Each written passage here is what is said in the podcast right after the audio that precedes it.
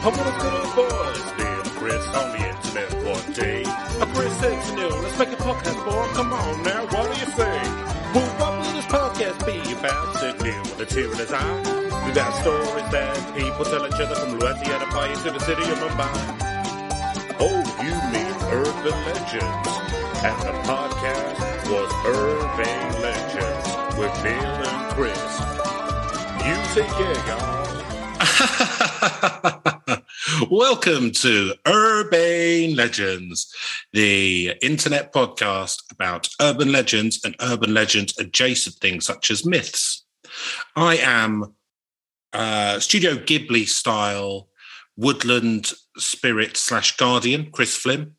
And with me today is a man who uh, managed to break the bank at the Taj Mahal Casino in uh, in New Jersey, um, basically by getting Donald Trump to play a very high stakes game of snap with him and beating him with every hand. It is Mister Neil Herbert. Hi Neil, how are you doing? I'm doing okay actually. It's bloody hot, isn't it? We're in the middle of a sweltering summer here. Oh, UK. sweltering heat wave. It's going to get hot next week. Lock up your daughters. Um, so Neil, how are you enjoying in the money which you uh, which you won off uh, Mr. Trump in that game of Snap, but which you were playing a quarter of a million pounds a hand, I believe. Yep, high stakes. You know, Yeah. the only way to live. Um, And he's got quite slow reactions as well, hasn't he? So it's Yeah. a bit like fish in a barrel. he struggles to articulate the word snap as well. And, And you, um, constant monologue about how he has the finest brain in, in Christendom. And uh, you managed to bankrupt his already struggling Taj Mahal casino, didn't you? Yeah, I mean, let's be honest, it's not his first rodeo with bankruptcy, is it? So, but uh, yeah, no. Some glad, people- glad to some- play my.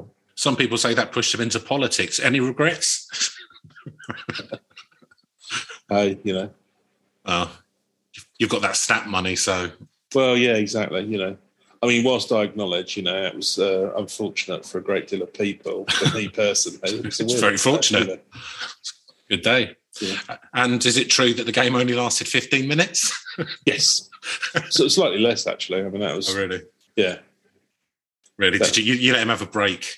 that was including the time for him to monologue about how great he was to snap, despite all the evidence to the contrary. I'm brilliant at snap. I get, I get the I'm the impression he didn't really at understand rules. he just kept going, snap. Yeah, no, every every time. It's like, well, no, no, clearly not. You didn't even have to say snap once, did you? And you- No, no, You just kept going, kept the full- snap, he- he snap. just- He just kept on the snap. You know, you know the rule of snap that you normally don't have to put in where somebody says snap when it clearly isn't an identical card. yeah, then you win the cards, yeah. Yeah. Well, you know, or Boston snap as we, we call it. Yeah, it's Bo- Boston rule snap. Four clover snap. Yeah. Uh, yeah, and that was in Atlantic City, wasn't it? Yeah. Wow. Twenty card turnaround, never been seen before. Well, it sounds like you had a nice time. Did you get? Did he um, put you up in a suite, or did you just did you just sleep under the boardwalk as normal? Yeah, you know, it's wherever you're comfortable, isn't it? No, it's, there's a nice, lovely boardwalk there. Why waste money on a on a Oh, suite? sweet, yeah. just just slept there with like two duffel bags full of cash. Yeah. Using that as a pillow. Yeah, So well, hi- hiding in plain sight. Well, exactly, yeah. Nobody ever believed that the person like me would have stuffed the gills with dollar bills. That's how I got away with it. well, it's. Uh, I believe that there's a documentary coming out on Netflix about it. I mean, let's the, face it, Netflix called is the- greenlighting a lot of shite these days. called the, the the the billion dollar snap heist. Yeah. Take some liberties with the truth, but yeah, it's a, a literally unbelievable story. So Did you um? th- Did they pay you anything for that, or did you get any sort of producer? yeah, no, Uh, I'm, I'm ex- executive producing that. So, Nice. Uh, yeah, I Who can't you getting- disclose the information. Uh, Who's playing you in the dramatizations of the scenes? Um, it's Matt Damon. Matt Damon. Yeah. Good choice. Yeah. I can see it. Is it because it was Boston Snap? Yes, exactly. Lovely. Yeah, I've been, I've been rewritten as an American. Yeah, well, I mean, it's not going to sell otherwise, is it? Exactly. Don't want some cocky Brit coming in and taking out their MAGA king. Exactly. Just some, you know, wise guy from Boston. Yeah, A wise guy would be uh, Matthew or whatever. It could be um, the Irish mob. Might that be. I don't know. I've not seen the final script. Maybe they've no, a few no. notes like that as well. He's constantly talking about deep pan pizza or something. That's I don't know. Chicago, what, isn't honestly, it? what, I mean, trying to think Boston foods would be like Boston cream pie, I suppose. Uh, I don't know Boston foods. Do they have? Do they eat in Boston? It's largely like a big Irish community, isn't it?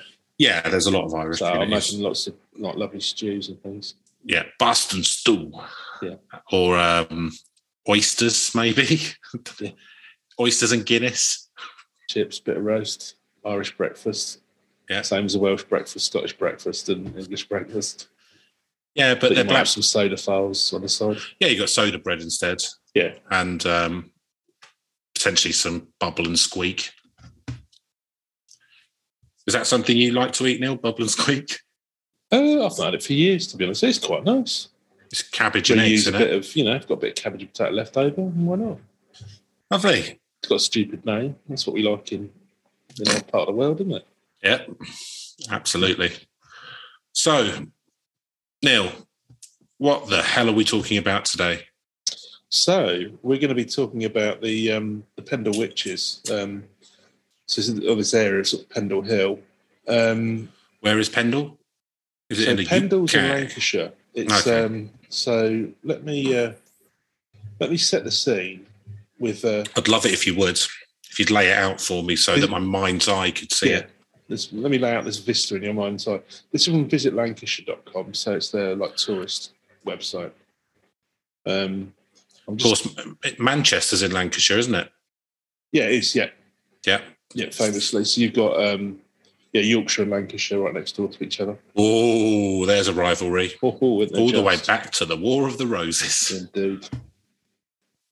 And now, Just in case uh, any of our international listeners are, are confused what we're talking about, back in the 14th century, probably 14th century, maybe 15th, um, there were two people vying to, two families vying to be the royal family of the UK, which didn't exist at the time. So I'll just say of England. Um, and one of them was from Yorkshire and one was from Lancaster, and they're next to each other.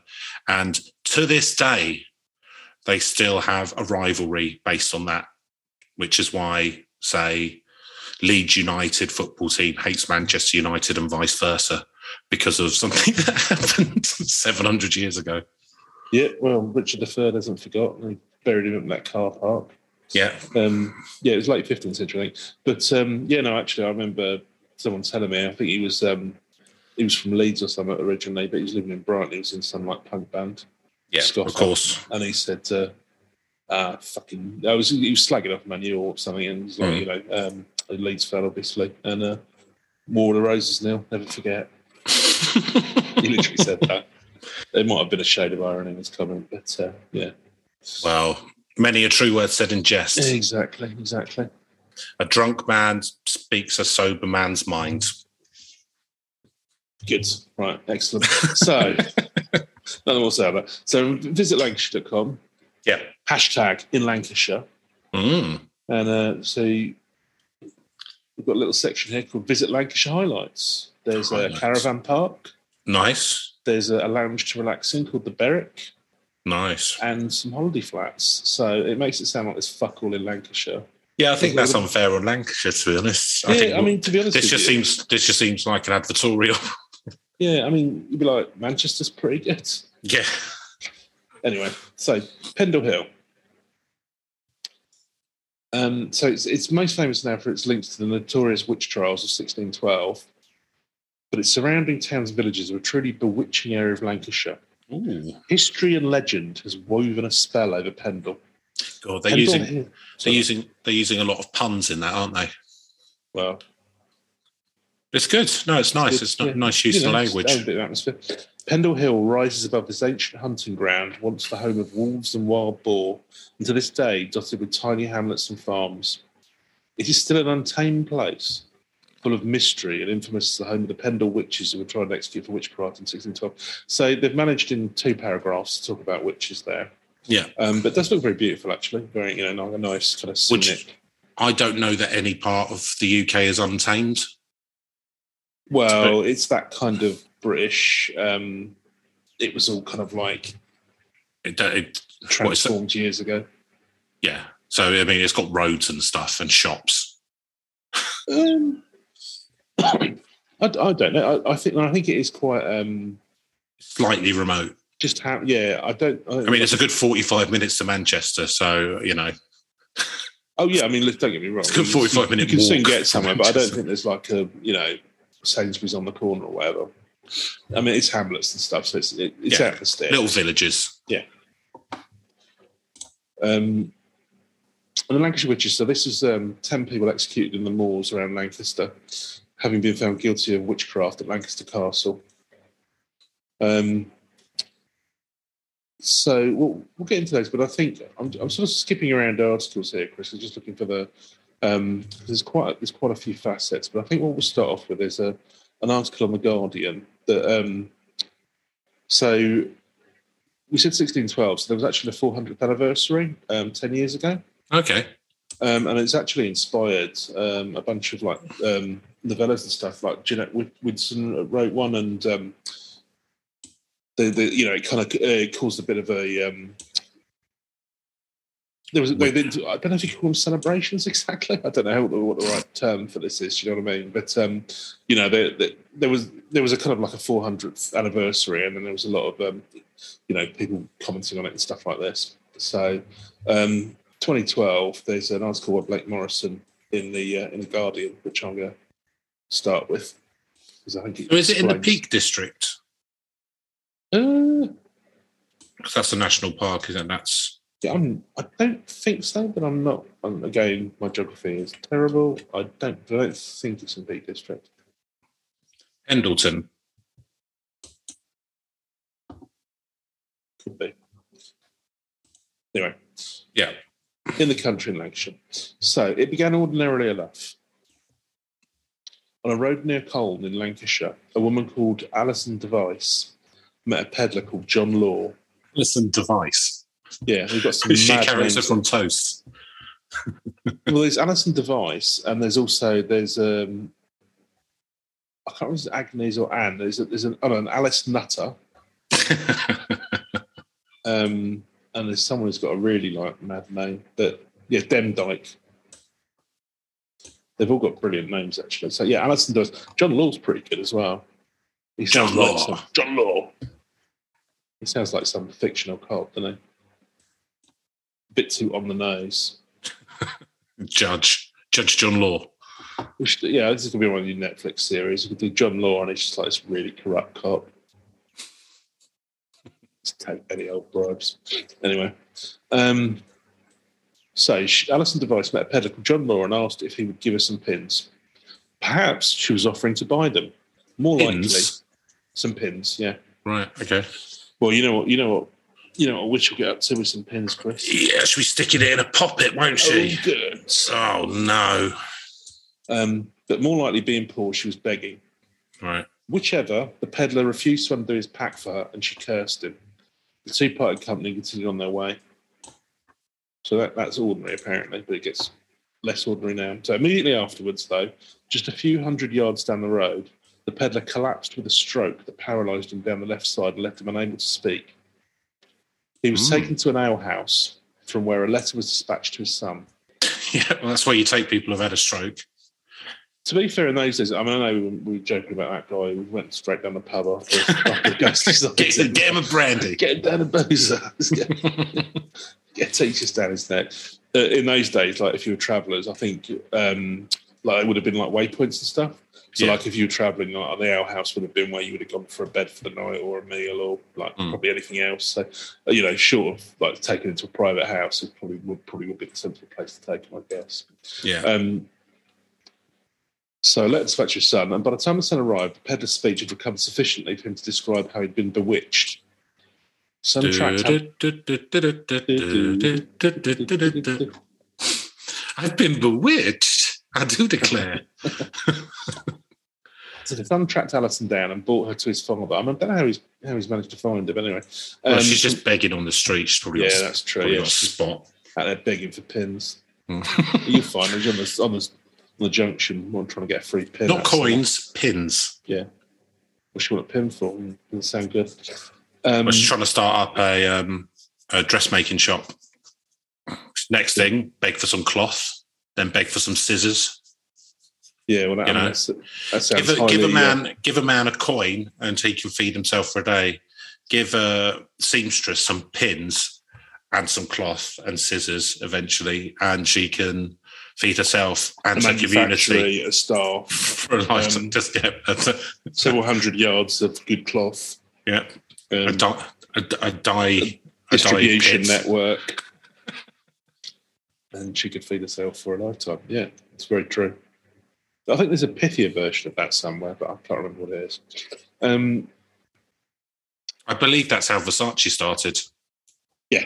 begging for pins on the Begging for streets of Milano or something. Yeah. That's why he's the king of fashion because he's, you know, he's gone right from the bottom all the way to the top. Well, and I don't know the listeners can't see this, but you you will you were always dressed head to toe in Versace, aren't you? Absolutely. Got your Versace cap on, back to else. front, back Yeah. to front cap, with your Versace bandana underneath, Yep. My Versace handbag, Versace handbag, my Versace jean shorts, your Versace thigh high boots. Yep. My Versace sandals with Versace socks. I have tried to sue me several times to get me to stop wearing Versace. but Yeah. You tanked the share price, didn't you? Yeah, several times. That's why you're not on social media. You kind of the op- opposite of a model. In many ways, I'm a bit like a witch myself. I managed to curse that brand. I live my life the way I see fit. Um, well, you know, if you don't want people wearing it, don't sell it. exactly. You got all, you know, you've got all that pod money coming in, filling your pockets. Go out and buy all the Versace you want. Exactly. Don't you worry, I'll read it. Um, so she begs, begs forgiveness to the father, but he was unappeased, and the son reported her to a local magistrate, Roger Nowell, a very religious, honest gentleman, who set about interrogating her. Goes hand in hand. Absolutely. Only the finest of people. I mean, this is the funny thing because there's a whole kind of.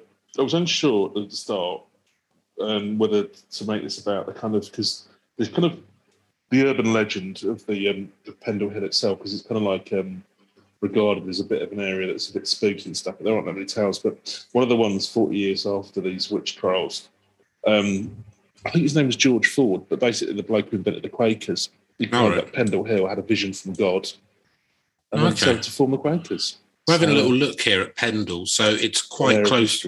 It's close to Burnley and Blackburn. It's just north of them, Okay. and uh, they've got a ski club up on the Pendle Hill. They've got um, one of those uh, artificial ski slopes there. Yeah, we go down like the um, plastic runs. Yeah, so that's nice, isn't it? Fun. That's all right. Yeah, and um, to be fair, to be fair, um, literally less than a kilometre from Pendle's is a McDonald's. So I'm not sure how untamed it, it is, but you know, in But Barrow, gets everywhere, doesn't it? yeah, of course. My like. Well, I think you know. oh, no, whatever. Um, anyway, so at this point, the story becomes stranger. Alison not only admitted having bewitched a peddler with the help of a black dog, which had Oh, offered to lame him, she also recalled how her grandmother, known as Demdike, had initiated her into the malefic arts. the malefic arts. The malefic arts is, you know, being a witch. As Nowell pressed, increasingly lurid tales came out of how the black dog had first appeared to Al- had first appeared to Alison and did with his mouth suck at her breast a little below the paps, which did remain blue half of a year. What? Who did? The black dog. Oh, right. So she was suckling a black dog. Yeah, she had that That's fair dog, enough. You know, have a have a little uh, Well, why not? suck. Um, milk turned sour and cows falling sick and children bewitched to death. And then there's this enmity between. Bewitched to death. yes, Oh, it's so bewitching. I just keep making them watch that sitcom. Didn't um, wasn't Larry Hackman in in that Bewitched? I've not really seen much of it. Yeah, I can't remember. I feel like they changed the the husband halfway through or something. Anyway, I can't really remember. Doesn't matter. Doesn't Um, matter.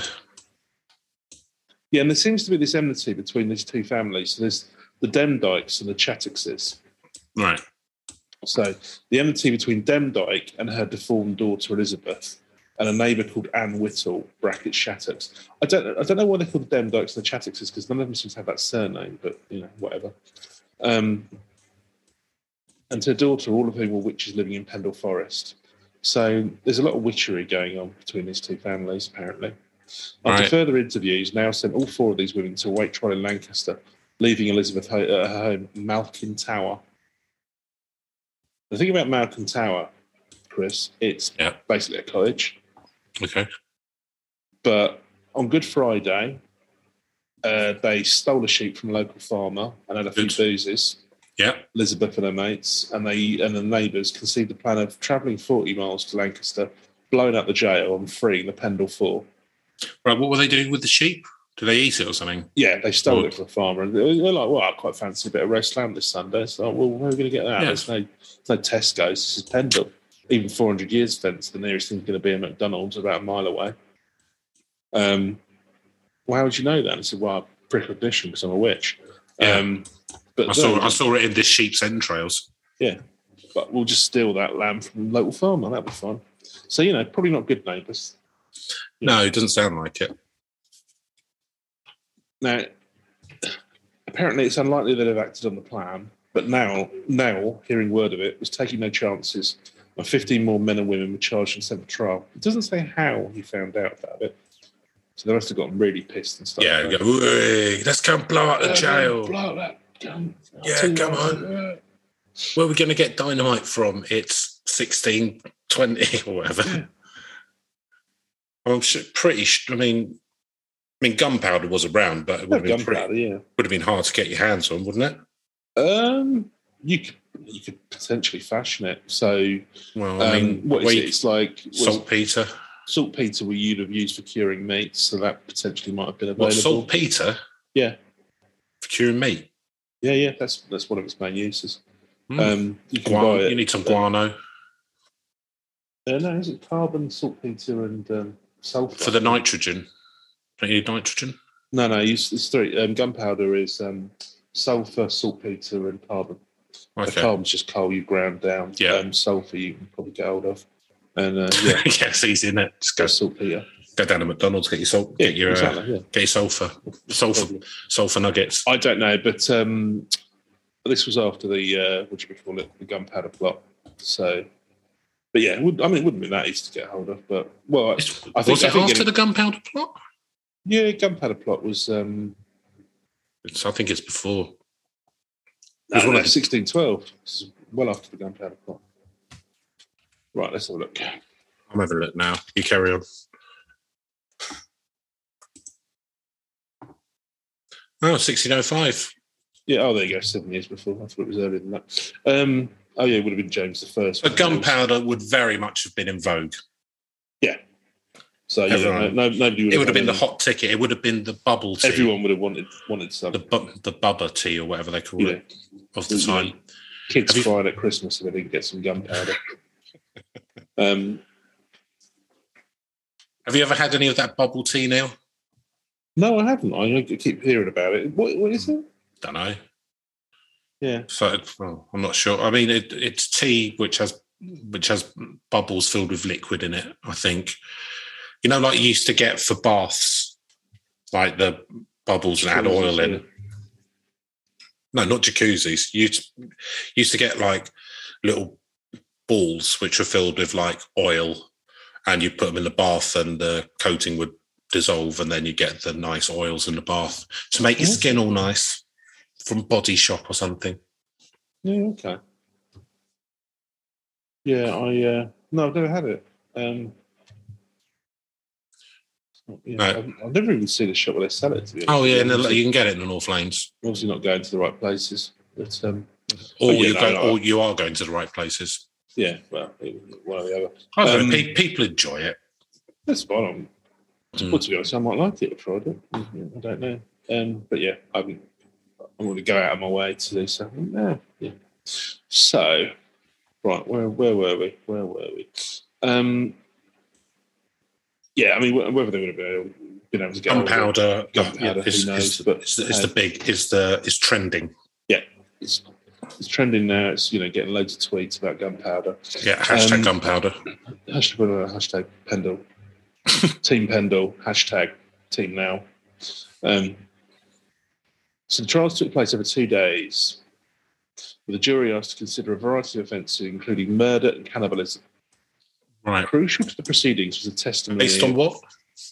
well, you'll find out. Crucial to Right. the proceedings was the testimony of nine-year-old Janet Device, Ah, children, the most Yeah. reliable witnesses. witnesses. Yeah, as we know from Satanic Panics and all that, they give you good evidence. and just and just asking a child anything, they just love a lie. So, her, whose mother Elizabeth, outrageously cursing against the child in a fearful manner, had to be taken away before the evidence could be heard. So basically, when the little kid starts grassing her mum up, she like starts screaming and cursing her. Grassing her own mum up. Yeah. Oh So standing on a table in front of the court, Janet testified against her mother, brother, and grandmother, along with others who gathered at Malkin Tower. So the judge discounted the evidence of an old, older child witness against three other alleged witnesses, but Janet's modesty and innocence were taken to guarantee her reliability. The court was impressed. So, as a result, 10 of the accused were found guilty and hanged at Botherwell Okay. of Lancashire. Good. Um, so, you know, justice was served, Chris. Don't worry about it. I know you were worried about that. I was worried. I was worried. I felt. I thought that maybe in sixteen twelve that um, the loony left might have been in charge, but thankfully, you know, someone had the common sense to to hang them all based Yeah, on. on the words of a small child. clearly compelling evidence. No, it's you know kind of family values we you know we need to get back to quite frankly. Hundred percent. Yeah, bring back the seventeenth century for oh so many reasons. Um, so Demdike had already died during her four months in prison. Although it pleased God out of His mercy to spare you at this time, Justice Bromley told those who were acquitted. Yet without question, there are those among you that are as deep in this action as any of them that are condemned to die. So even the ones that you know got out of it, he was like, you know, so You got lucky this time. yeah, you got lucky this time, but I'll see you hanging. My hands were tied by uh, by the fucking law, but I've got my eye on you. Yeah. He was a good cop. He played by the rules, but he will, you know. So Yeah. that's the problem, you know. What are you prepared to do, Chris? You know, as a witch finder general, Yeah. if you know that the witness is definitely a witch, well, you know, are you gonna you gonna fake the evidence if you have to? I'd be, I'd be planting evidence left, right, and centre, to be honest. to. Yeah. because you know um you know some doing something bad is sometimes less is the lesser of the two evils when you're actually dealing with evil The problem problem as well with having to, you know, your clearance rates on made up crimes tend to be very low if if you're dealing with them in an orthodox fashion. You know, yeah So uh, yeah, you, you you've got to you got to rely on the testimony of nine year olds or, or, or plant evidence. You know, whatever's whatever's going to get you get you through and get your clearance rates up. yeah Otherwise, you're gonna- absolutely i mean bust down on the witch crisis that's happening throughout. I mean, I've i've always considered the the kind of law to be more of a guide really rather than kind of a hard and fast thing yeah, it's just you know, you know yeah, so no it's um it's it's it's a nice it's a nice it's, it's a methodology for those without the imagination to, go their own way, really, isn't it? You know, if you're a bit of a plodder, if you're a bit of a pedestrian, then yeah, by all means, you know, yeah stick to the law. You know, that gives you comfort. Yeah. like you know what you're doing. But you know, for those of us who uh, those of us who, who, those of us who actually uh, care about care about humanity and and people's souls, then sometimes you've got to get a little creative. can't make an omelette without breaking a few eggs. Yeah, Right. So, um, so many. you say that every episode. I know it's one of my endearing phrases. Um, ah, no, can't do it. Can't do that. Do the cry. Um, I do like a good cliche. don't Hate the player, hate the game. That's another Yeah, one. that's another one that's constantly repeated. you will. Um, so there are similar witch trials. Mind you, oh, no, I can't. I. I can't really pin on you. I don't think. Um, you did. You did try and have a. I don't know. It was a. What was, what was your um, your words to be buried by? I can't remember now. Oh, but the soil is fertile here. Oh yeah, The soil is fertile here. can't believe you remember that. Of course I Um, do. It's my catchphrase. yeah.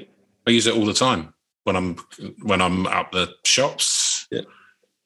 You know, there you go. There you go. Uh, can I pay by cards? Yeah, that's fine. The, pins. the soil is fertile here. Beep. Thanks very much. Ta-ta. Good day. I'm Yeah, not fun- allowed in a lot of the shops anymore. You know, No. I just get annoyed with you constantly saying things that make sense. yeah, I know. Fucking like, don't know what's wrong with them. Is it that and the lack of clothing? It's that the lack of clothing. Look, at the end of the day, I'm trying to inject some uh, fun into quite a miserable, miserable time in our country, and um, you know, people are a bit people are a bit sniffy about it. So it's up to them. I'm not harming anyone, am I? Apart from the people I harm. Yeah. but that's I mean- not nec- that's not necessarily the same group of people. No, I mean you could argue that you know it's your fun at the expense of them giving them misery, but um, Well, yeah, but I mean, you know, a lot of the stuff they do brings me misery. So, you know, you don't the- like maybe don't run a shop. exactly. Like, you know, a line drawn in the sand, mate. Yeah. So, so you're saying there's quite a few witch trials took uh, place in Europe, America before and after um, 1612, and in fact there was a second case in Pendle in 1634, so 22 years later, when the adult Janet device, so the kid who, um, yeah, she would have been 31 at this point, who, who grasped up her mum and got her convicted, You think was she herself it? accused of being a witch on the face of a Ah, child, gutted. although she and her companions were acquitted. So you know they don't they don't just you know it's proper proper trial here, Chris. You know they don't just accuse them and then get you know No, so they yeah, so they were acquitted. Yeah. Well, there you go. See, system works. the system does work. Um, so yeah, there were quite a few witches put to death before the law against witchcraft was finally repealed in 1736. Um, but the Lancaster case remains the most notorious because of the number involved. So it's 15 people that they killed up then. Yeah, I think that's right. Um, oh no, 10, 10, 10 were found guilty. So Oh, and five. People play fast and loose with the figures. Some people say twenty-seven, but but it's ten. Uh, So there were four originally, and then they, I think there were um, there were, there were nineteen accused, and ten of those were found guilty. J'accuse. Accused of victory. So the Pendle witches didn't conform to modern stereotypes. So spells were cast, clay images pricked with pins, and supernumerary nipples or warts, the mark of the devil diligently searched for. But there were no broomsticks, steaming cauldrons, pointed hats. If you got a third nipple, then that means you've been cavorting with the devil. Yeah. The devil. He's, he's a kinky fellow, the devil, isn't he? He likes He is, to. yeah. he likes. He was a big fan of um is it Blade Runner? Oh no, uh, Total Recall. That's it. Oh right, I was going to say, he's a big fan of Total Recall. trying to figure out how Blade Runner ties into that. Yeah, Yeah. that's mainly because of the uh, three-breasted prostitute. I. That's exactly it. Yeah, that's Yeah. the nipple. I mean, he's, he's a fan of Arnie, but you know, he is the devil of Narnia like you that. know, careers have peaks and troughs in the devil's opinion. well, he got him. Uh, he got him into the Senate, didn't he? Of course. Yeah. Governor of California, most batshit fucking. they love putting ex ex actors in charge, don't they? Well, I mean, fucking, is it any more Reagan. ridiculous than Reagan becoming the bloody president? You know, Well, Arnie couldn't become president, could he? Because he wasn't born in the He US of A. born an American in order to become. Otherwise, he blatantly would become president. Of course, that's that's there. why Obama should never have been allowed, isn't it? Hmm. Because he was born in, I don't know, wherever, Crawley. Yeah, something like that. Unbelievable. Unbelievable. Um, So actually, yes, this was 80 years before the um, Salem witch trials. So Yeah. that's interesting. But yeah, then it just goes on. Um, We make fashions in this country now. We don't follow them. exactly. You know, it's good, good to know we're ahead of the curve from that made up crimes. I Although it sounds like so from so.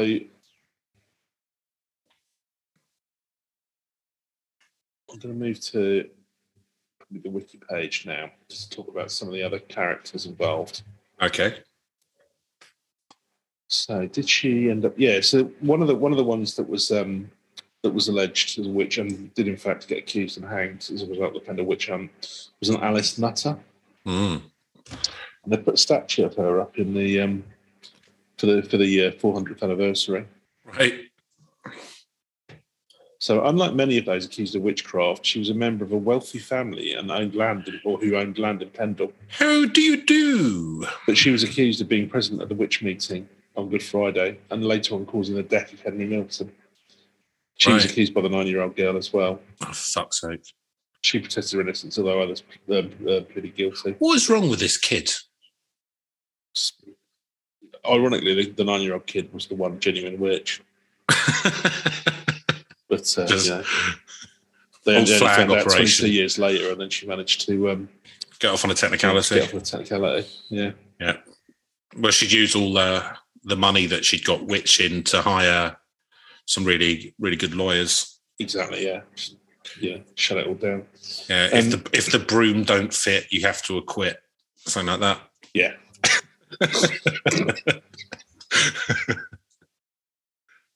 So I know what you're probably thinking, Chris. You know, at Oh, this you don't. trial, you know, if they have Hmm. access to lawyers or right to call witnesses, they're Yeah. probably going to be able to use their witchcraft to, um, to you know, sway the trial. You That would wouldn't have be th- fair, would it? It wouldn't be fair, no. But but don't worry about it. The accused were denied access to lawyers or the right to Oh, witnesses, good. so sorted that out. Good, good justice. yeah, if you um, don't want you don't want the trial to be unfair. Yeah. So uh, subsequently hanged at Gallows Hill. Um, yeah, and the other ones were Anne Whittle and, And what what kind of stuff did they get up to at Gallows Hill? Well, yeah, they don't. There's not a lot of Just hanging. We've just got a hill that we hang people. on. yeah, just hang people there. Um, well, hence the name. I'd hate to be hung, Neil. Um, if it's one of those ones where you just literally it slaps your neck straight off. Yeah, but it rarely but it rarely does. Well, there was Also, I've got it? a really big, thick neck, like a yeah. like a pig or something. Well, there was the guy Pierrepoint, whatever his name was, the last hangman in Britain. Apparently, he he was so expert he could always ensure that they would sort of die straight off. But I imagine with you know just like some bunch of village bumpkins, yeah, they were probably just Thinking- like, slowly suffocating. I say that about I say that about hanging. I think, to be honest, I'd hate to be uh, put to death by the state in any form, really. Yeah, I think yeah, execution full stop would be uh, Yeah, yeah, well, obviously it would be. I mean, electrocution I think would be worse. Um, burning at the stake would definitely be worse. yeah. Um, so yeah, I mean, Firing Yeah. squad, maybe. maybe. I mean, Let's not go too deep into this. yeah, And do you know what? After hearing this, I might have to tone down my witchering. well, yeah. You know, I mean, to be fair, kind of with how things are going in this country, I could see witch trials coming back in the next three or four years. If the Tories win the next election, then they'll start bringing back witch trials, that kind of stuff. The amount of witches on benefits, Chris, is unbelievable. Ugh. I know, and they don't de- they don't declare the money that they get for potions. They cursed Johnson to make him lie about a lot of stuff. He wanted to tell the truth, but he couldn't. He couldn't. Couldn't, it, no. could he? They were using using poppets to get him Yeah. to do stuff. yeah, dirty, dirty lib witches.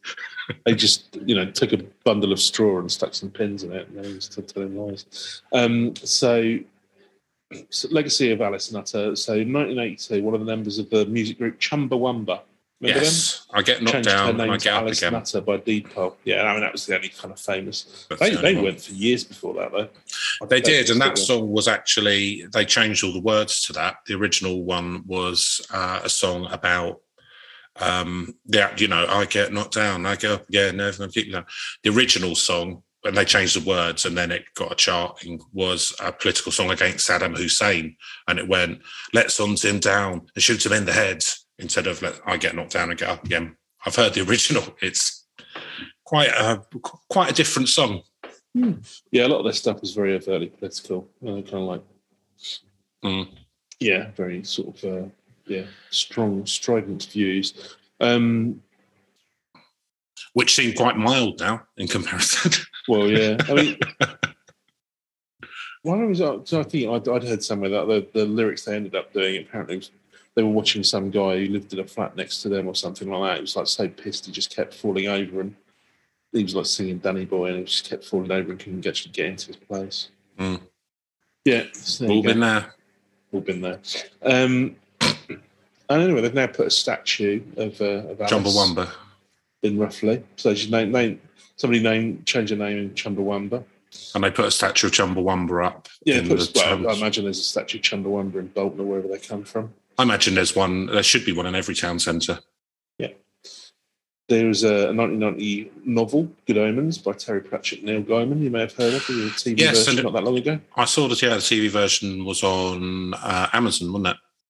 With Yes. um, Yeah, and David what's his face? David, Tennant and, um, Michael Sheen. that's it.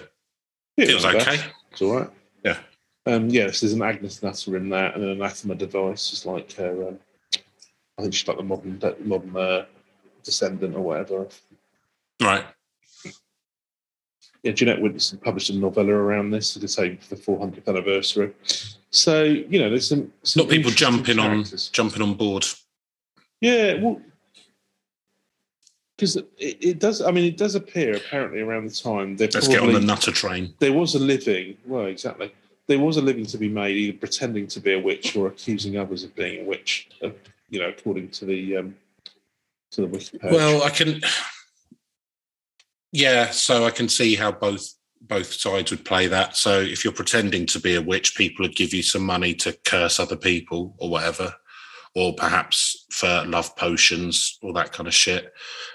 And presumably, if you accused someone of being a witch and it went through trial, you might have got a bit of money from like the witch finders. We might have got some of the dead person's stuff. yeah, It's a good system. I get the impression that they were um, there was a bit of beef between these two families as well. Anyway, because um, So what? Yeah. So, so just to clarify for me, so, but were both family? Which so were both families accused of being witches? yeah, there was a And mixture of each other. And the. So I think the nine year old kind of like is is the one that gets the thing, but they they basically kind of like I think so. Just had Let's have a beef and mud, through the- mudslinging. the wiki bit. So, so she, so Alison confesses, yeah, um, and then her brother said that she's confessed to bewitching a local child. Um. So it's tit for tat. yeah. So when questioned about Anne Whittle, the matriarch of the other family, reputedly involved in witchcraft in and around Pendle, that may have seen it as an opportunity for revenge. Yeah. So they reckon there was bad blood between the two families.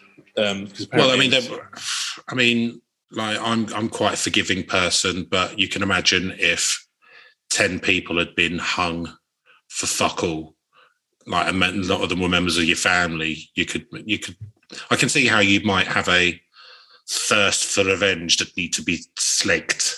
Well, it, well, this is what led up to this sort of like the um, the ten being killed Hmm. because it was it was members of both families um, that got accused and, and hung. All right. apparently, so they're they're basically accused. No of one wins. in the trial. Exactly, you know, prisoner's dilemma.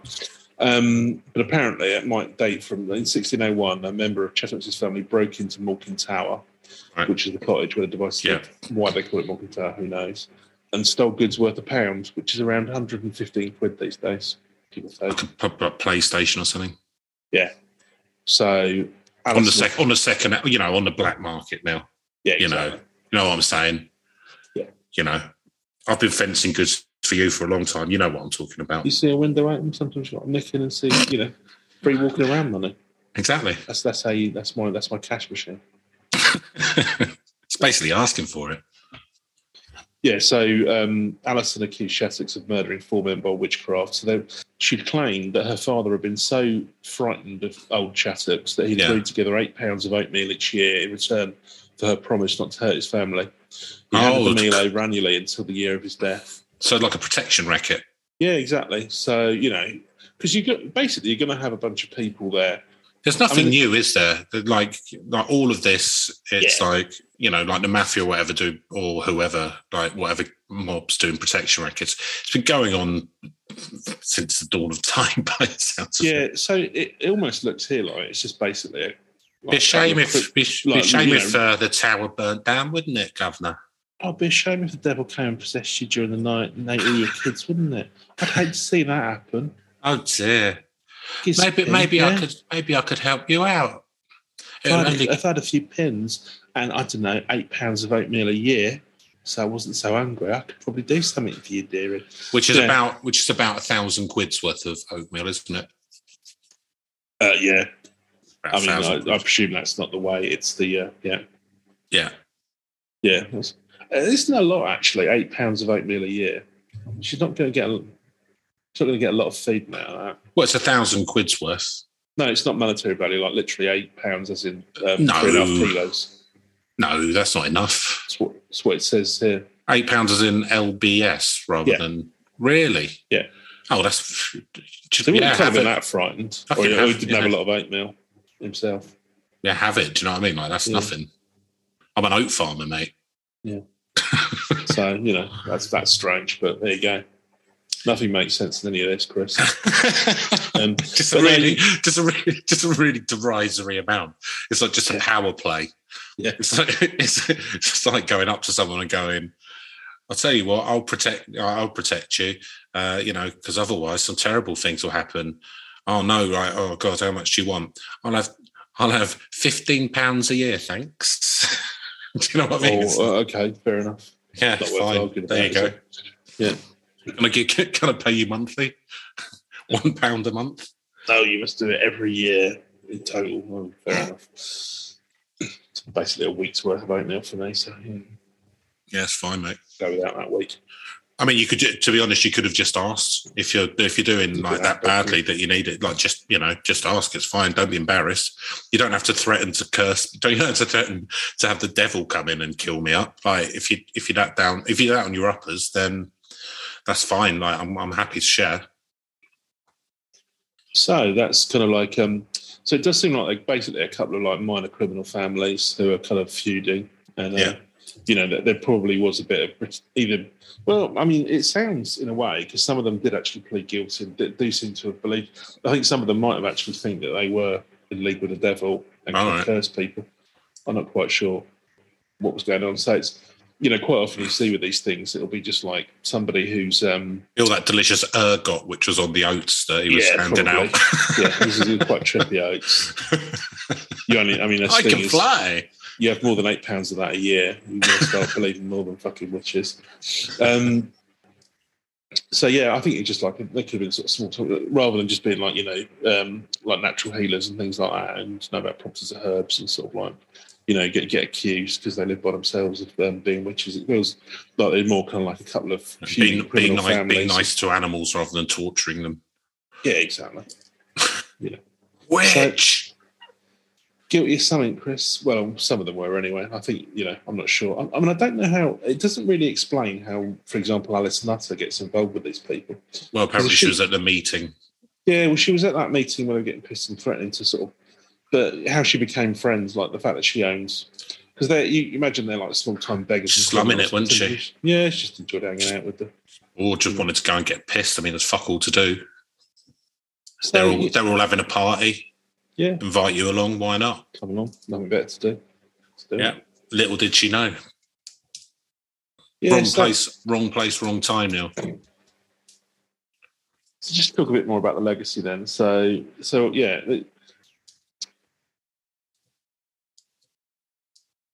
Yeah, because it actually it says here, historian John Swain has said that outbreaks of witchcraft in and around Pendle demonstrate the extent to which people could make a li- living either by posing as a witch or by accusing and threatening to accuse others of being a witch. Witch. You know, it could have been a trade like any other, albeit with significant risks. Yeah. Um, albeit, you know, it's implicit in much of literature on witchcraft that the accused were victims, often mentally or physically abnormal. Um, Yeah. But for some, it is just like a trade. Um, and it's like making a living from healing, begging, and extortion. Yeah. But so Well, now, tough times, you know what I mean? well, yeah, absolutely. You know, if you haven't got, you know, a farm or whatever, or you you've got nothing, you've got to do what You've got to do what you've got to do to survive, I guess. Yeah, and there wasn't really, you know, I mean, if you if you had some knowledge of like herbal medicine, then you know that would have been a very useful thing for you know. It's not like they could have popped down a hospital. Do you know what I mean? Like it would, it would have been a very useful skill to have. Oh, And I think- yeah, And I think there's probably some jealousy involved in that as well.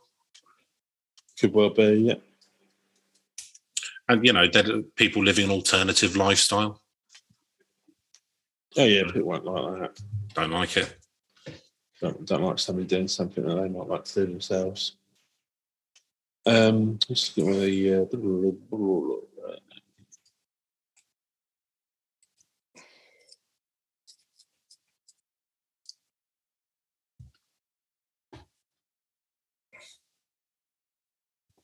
there was something else on here. Um, what was on?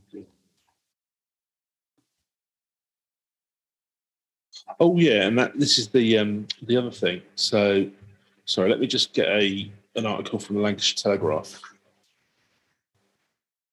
So, you know, in case you were thinking it was an unfair trial, Chris, well, I'll have you know. Oh, it wasn't. No, I think they dotted all the i's and crossed the t's. Well, indeed they did, because uh, the government in 1997, Home Secretary Jack Straw decided that the convictions of 10 women and one of their sons for Satanism in 1612 should stand.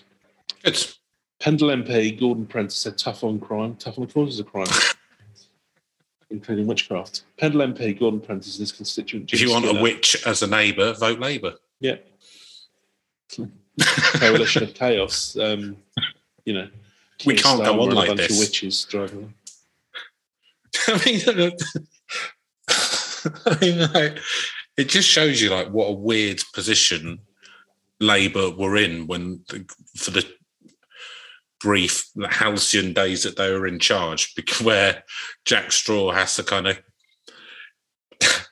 uphold uphold the trials of some witches from 400 years previously, just in case the Daily Mail start a campaign saying that he's soft on crime. entirely possible. Well, here's what they said. So, Mr. Straw's deputy, Alun Michael, told Mr. Prentice, as one of his last actions between taking over as Welsh Secretary, there's no case for the pardon. He said the Pendle witches were apparently convicted according to the law of the time, harsh Yeah. though it seems by modern standards. hmm And as I've indicated, the Home Secretary would generally consider intervening in a case only if new evidence came to light which showed conclusively they didn't commit the crime which they were charged. On the basis of the material we have seen, the Pendle witches case does not appear to be one where it'd be appropriate to recommend a posthumous free pardon. I mean, he could have he could have also just said, "We're not going into this. It was 400 years ago. We've actually got a country to run." Yeah, that would be another another, another way of dealing with that. It was raised by an MP, so I think it got parliamentary time. Um, Ugh, yeah, so God. there you go. So held up, held up in 1997. Trying to raise his profile with nonsense. Almost certainly. Um, yeah, why didn't do it on the 400th anniversary? I don't know. Might have more more luck, but uh, there you go. Um, but he's probably a Tory, so probably Yeah, back in by that point. Um, yeah, so you know, it's influenced quite a lot of literature. Um, Mhm. Obviously, there's, you know, there's a big anniversary, 400 years after the thing. It's, um, I mean, it sounds very much like our own Salem witch trials in a way. Um, we Yeah, we did a lot of witch burning though for a while, didn't we? Yeah, I don't know. I don't know how much. I mean, the whole burn at the stake thing actually happened. I think that was more of a um, heretics in Catholic thing, Spain, yeah. really. Yeah, I don't. I mean, there was. Well, actually, no. There was. Um, We did do a fair bit of burning No, at there the was stake. no, there was actually no. I say that, but actually there was um, for heretics. There was a fair bit of burning. Yeah, yeah, um, yeah, it would have been around sort of Elizabethan kind of Queen. burn burn the slightly different interpretation of the same text out of them. That's what I say. Yeah, fucking heretic. Some of the things are so obscure that literally, you know, nobody really knows the difference unless they've studied divinity for like ten years. Anyway, and even Um, then, it's your interpretation. yeah, exactly. There is but- no right and wrong answer. Well, sounds like somebody needs a good burning to get themselves in line. Yeah, I don't disagree. So there you go, Chris. I'm Um, asking for it. That's kind of it, to be honest with you. Okay. I thought that was, was a bit of an interesting one because, um, Yeah. you know, they've been been convicted, they've been retried in '97. They, you know, no, it all seems to have been done according to the law. I can imagine them sort of going, yeah, all right, I'll, I'll have a look through the case, and then just like picking up the file and then just letting it fall out of his hands. All right, yeah, no, we're not retrying this.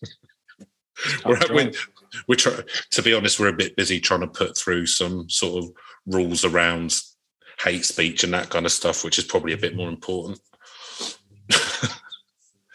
cool. All right, Neil. So, should we go through our scoring system? Yes. So, Neil, spookiness. What do you reckon? Hit me with your rhythm stick. I think, yeah, I think it's kind of like um, it's quite spooky. I think at this time, then you, you know, and there's quite a lot of religious fervour around the country at this point. You, know, you are people because I think the witch laws actually came in with Elizabeth I, which would have been about you know, well, twenty or thirty years before. So people would have believed in this stuff, and um, I, th- I think you would, you know, if you someone cursed you and then you fell over and had a stroke, issue. you would you would find it quite spooky. You know, if I, Yeah. you know, if somebody begged me for some pins and I was feeling a bit, you know, not like not giving me some free pins for whatever reason, and he cursed me and I had a stroke, oh, yeah, that would make me think twice. Get your own pins. Yeah. I've got to sell these. Pull yourself up by your bootstraps and find pins and you away. Yeah. Anyway, um, yeah, I think you know it, it is quite. Um, there is it's quite big. You know, other other elements in terms of you know basically how everyone just turn turns on one another. But I Mm. don't really believe that they were real sort of witches, obviously, 'cause they- which don't exist. Um, but uh, yeah, it's.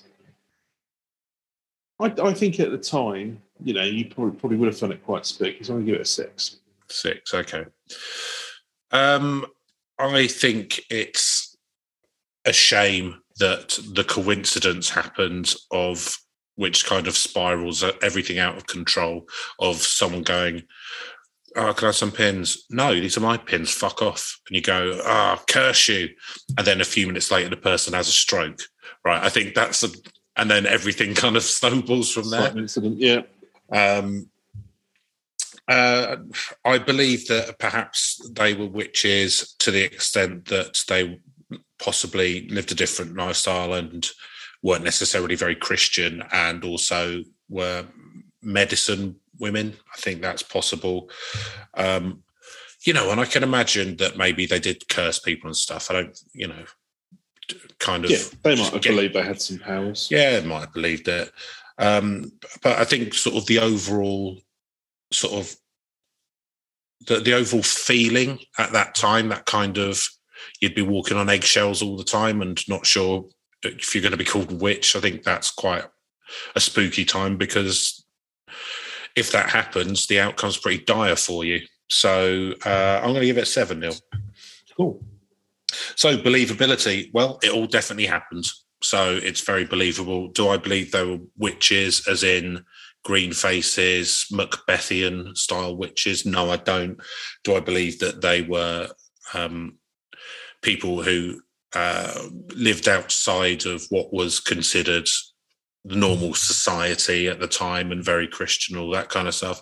Yes, I do. Um, yeah, I mean, it's very believable. Um, the only thing which is going to knock some points off is that you know, well, I don't, I don't know. I mean, it depends what your definition of a witch is. Really, Yeah. do I think that their curses worked? No, but the rest of it, yeah, it all happened. So I'm giving it a nine nil. Cool. Yeah, I'm going to go with an eight for sort of similar reasons. I think I think it doesn't quite go there because you know the, I don't believe that they had curses and the witches and all the rest of it. But as you say, I suspect the people at the time, you know, they documented it as well as they could, and actually, you know, to the extent that even some of the people seem to believe themselves to actually be witches, according to the accounts, um, and probably thought they did have some sort of power.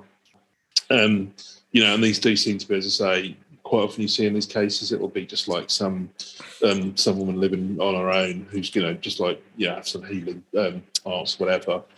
It, they these feel more like I mean not all of them maybe I don't know but more like kind of like a couple of small time criminal families or something and just kind of doing a bit of an extortion racket but they might have believed they had some powers. I mean you see a lot of that around that time because Mm. of the all of the you know the push pull between Catholicism and Protestantism, and you've gone back and forth a bit with Mary and then Elizabeth, and just had the reference. Well, and with the old with, with the old school beliefs, which you would still have in the countryside.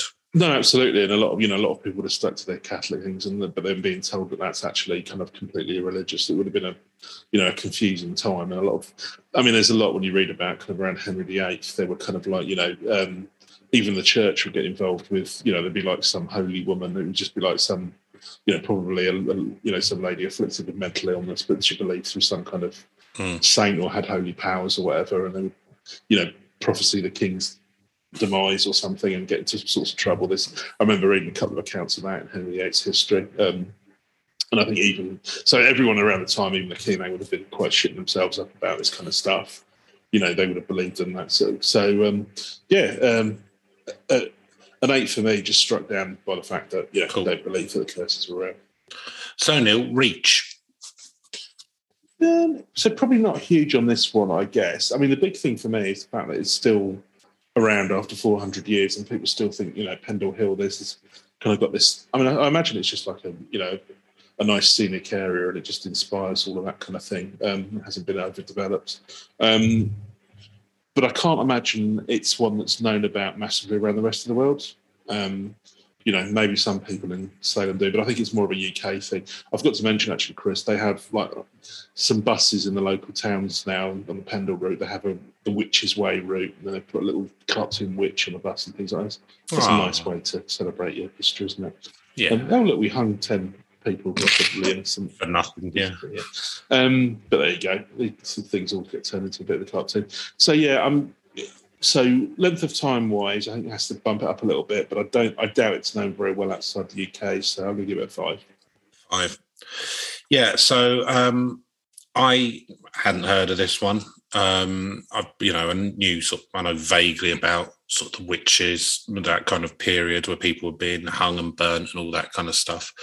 Um, but I hadn't heard of this one in particular.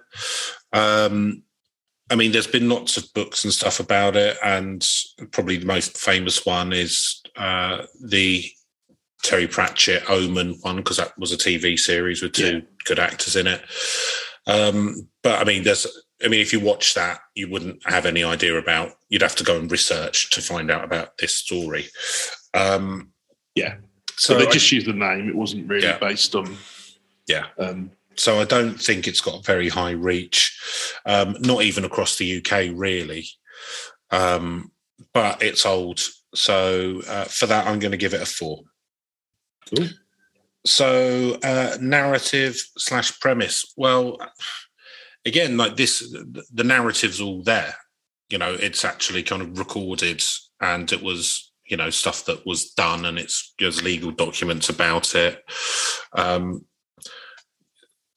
yeah, I mean, it's difficult. It's difficult because it's not like a fantastic, fabulous kind of fabulous story. It's actually just like this shit happened. You know, I guess it's got the kind of two warring families, that child who was induced to uh, point the finger for, you know, whether that was the child being a prick or whether the child was offered something or whether the child was basically bullied into doing it all three all three could be the case. Um but i mean you know it's it's kind of it's gone on you know people still talk about it and it has been used for novellas and stuff so there's obviously something there. Um so i'm going to give it a four neil I think it'd be a bit higher for me because I think I think it's quite a rich one of those you know truth is stranger than fiction stories. I think there's quite a lot of elements in that, as you say, it is kind of laid out, and I don't know how much you build on it. But the fact that you know 400th anniversary, some quite famous authors wrote um, you know short stories or novellas or whatever on those, and you know it's inspired quite a bit of that kind of thing. Um, you know, I think there is quite. So again, I think you know the, the, the what's quite interesting here, and it, it's fascinating to me that this is 80 years before the Salem witch trials as well, because we've all heard of those, but it's not so well publicised. But um, yeah, the, the- you know, the fact that there's the feuding between the two families, um, you know, they were threatening to sort of, you know, blow the, blow up the. Um, I think you. Mark, let's put it this way: Michael Bay could make a good movie out of this if he wanted to. So you know, if you wanted Transformers to go somewhere else in history, I'd go Pendle circa 1612. Michael. Be my advice. So uh, yeah, I'm going to for that reason I'm going to give it a seven. Seven. Okay, and that gives us an overall score of fifty. So pretty high. Not too not too shabby at all. Um, so, if you uh, are or know any witches, please feel free to get in contact at herb.legends.podcast at gmail.com. I've met a Wiccan. Have you? I have, yeah. Tiger, it's called. Really? Where's Yeah. that? A uni? Um, Or just in Brighton? it would have been around, it was just in Brighton, basically. Yeah, Yeah, it, would fair it was around uni time, but yeah. Yeah. Did they do? Did you pay them for any curses? Well, no, but what they did there, and it was this is Did they do white white magic? Well, we went to a party with them, and Right. they were kind of everyone was a bit kind of mildly insufferable. But actually, they they so they'd invited this bard along, so he took a load of wood to go and have a fire on Brighton Beach. A bard. Yeah, so he's a Scottish guy. So it's like, well, you know, the tradition is you pay them a meal and then they'll sing you songs. you know? Right. And anyway, so we're down rubbish. But this guy was this guy was awesome. Actually, he's kind of like Yeah. he's like rather than a meal, he's like, no, I'll just have four Tennent's, thanks. So oh, for Tennent's, thank and then you. sang a load of really cool folk music. I, I, I'd Okay. love to actually remember what those songs he sang were, because actually, you know, he was a good guitarist and he, you know, sang a load of like folk stuff I'd never heard of, but it was kind of cool. So he was really sound. He was like no pretense Yeah. about it at all. He wasn't like, oh wow, you know, I'm putting on a bit of a, because everyone else was like a bit, you know, just like Yeah, just yeah. finding themselves, you know, but a bit kind of like Amdram kind of thing going Yeah. on. Um, but he was just like, no bullshit. It's like, yeah, I'm a, I'm a bard. It's very Give hit and booze and I'll sing you some songs. very hit and miss. The old guitarists slash fire on Brighton Beach. Very hit and miss. I mean, you would you would assume that that would have gone very very badly, and that was what was quite funny about the evening. It was like, fucking this guy's really good actually. yeah, because generally what you get is it's weird because if you have a bonfire on the beach in Brighton, sort of at like two in the morning or something, always. that- I mean, I think they must just someone's walk- coming up and asking to share the someone's coming. Yeah. Some, yeah, but someone with a guitar. probably And I think, I think or someone with a guitar. Yeah, I think they must just like come out and then just walk up and down the seafront with a guitar, looking and then for anyone who they can haul. Yeah, anyone who they can who will listen. And then the thing about it is they always start playing a song and they play like maybe the first verse and chorus and then stop. It's like, uh, which uh, was very much like you know when we were in a band like Northern Northern Irish. Oh, sorry. Irish pubs in North London, very much Yeah. our bonfires, Chris. You know, very much our bonfires, yeah. hunted up and down in Camden. But we finished the find someone to songs. That's the thing. That's we didn't. true, We yeah. didn't like play. We, we wrote our own songs and played. we wrote our own and yeah, and and and started, middled, and finished them rather than sort of start doing like I don't know a Paolo Nutini song and then stopping after one verse and one chorus. It's like either play the song or fuck off. Do you know what I mean? Get away from my fire. Um, cool. All right. Well, uh, hopefully you enjoyed that, and we will see you next week. If uh, you know, if like us, you're in what is potentially going to be the hottest ever temperatures recorded in the UK, then drink lots of water and uh, wear a nice white floppy hat. Goodbye. Goodbye.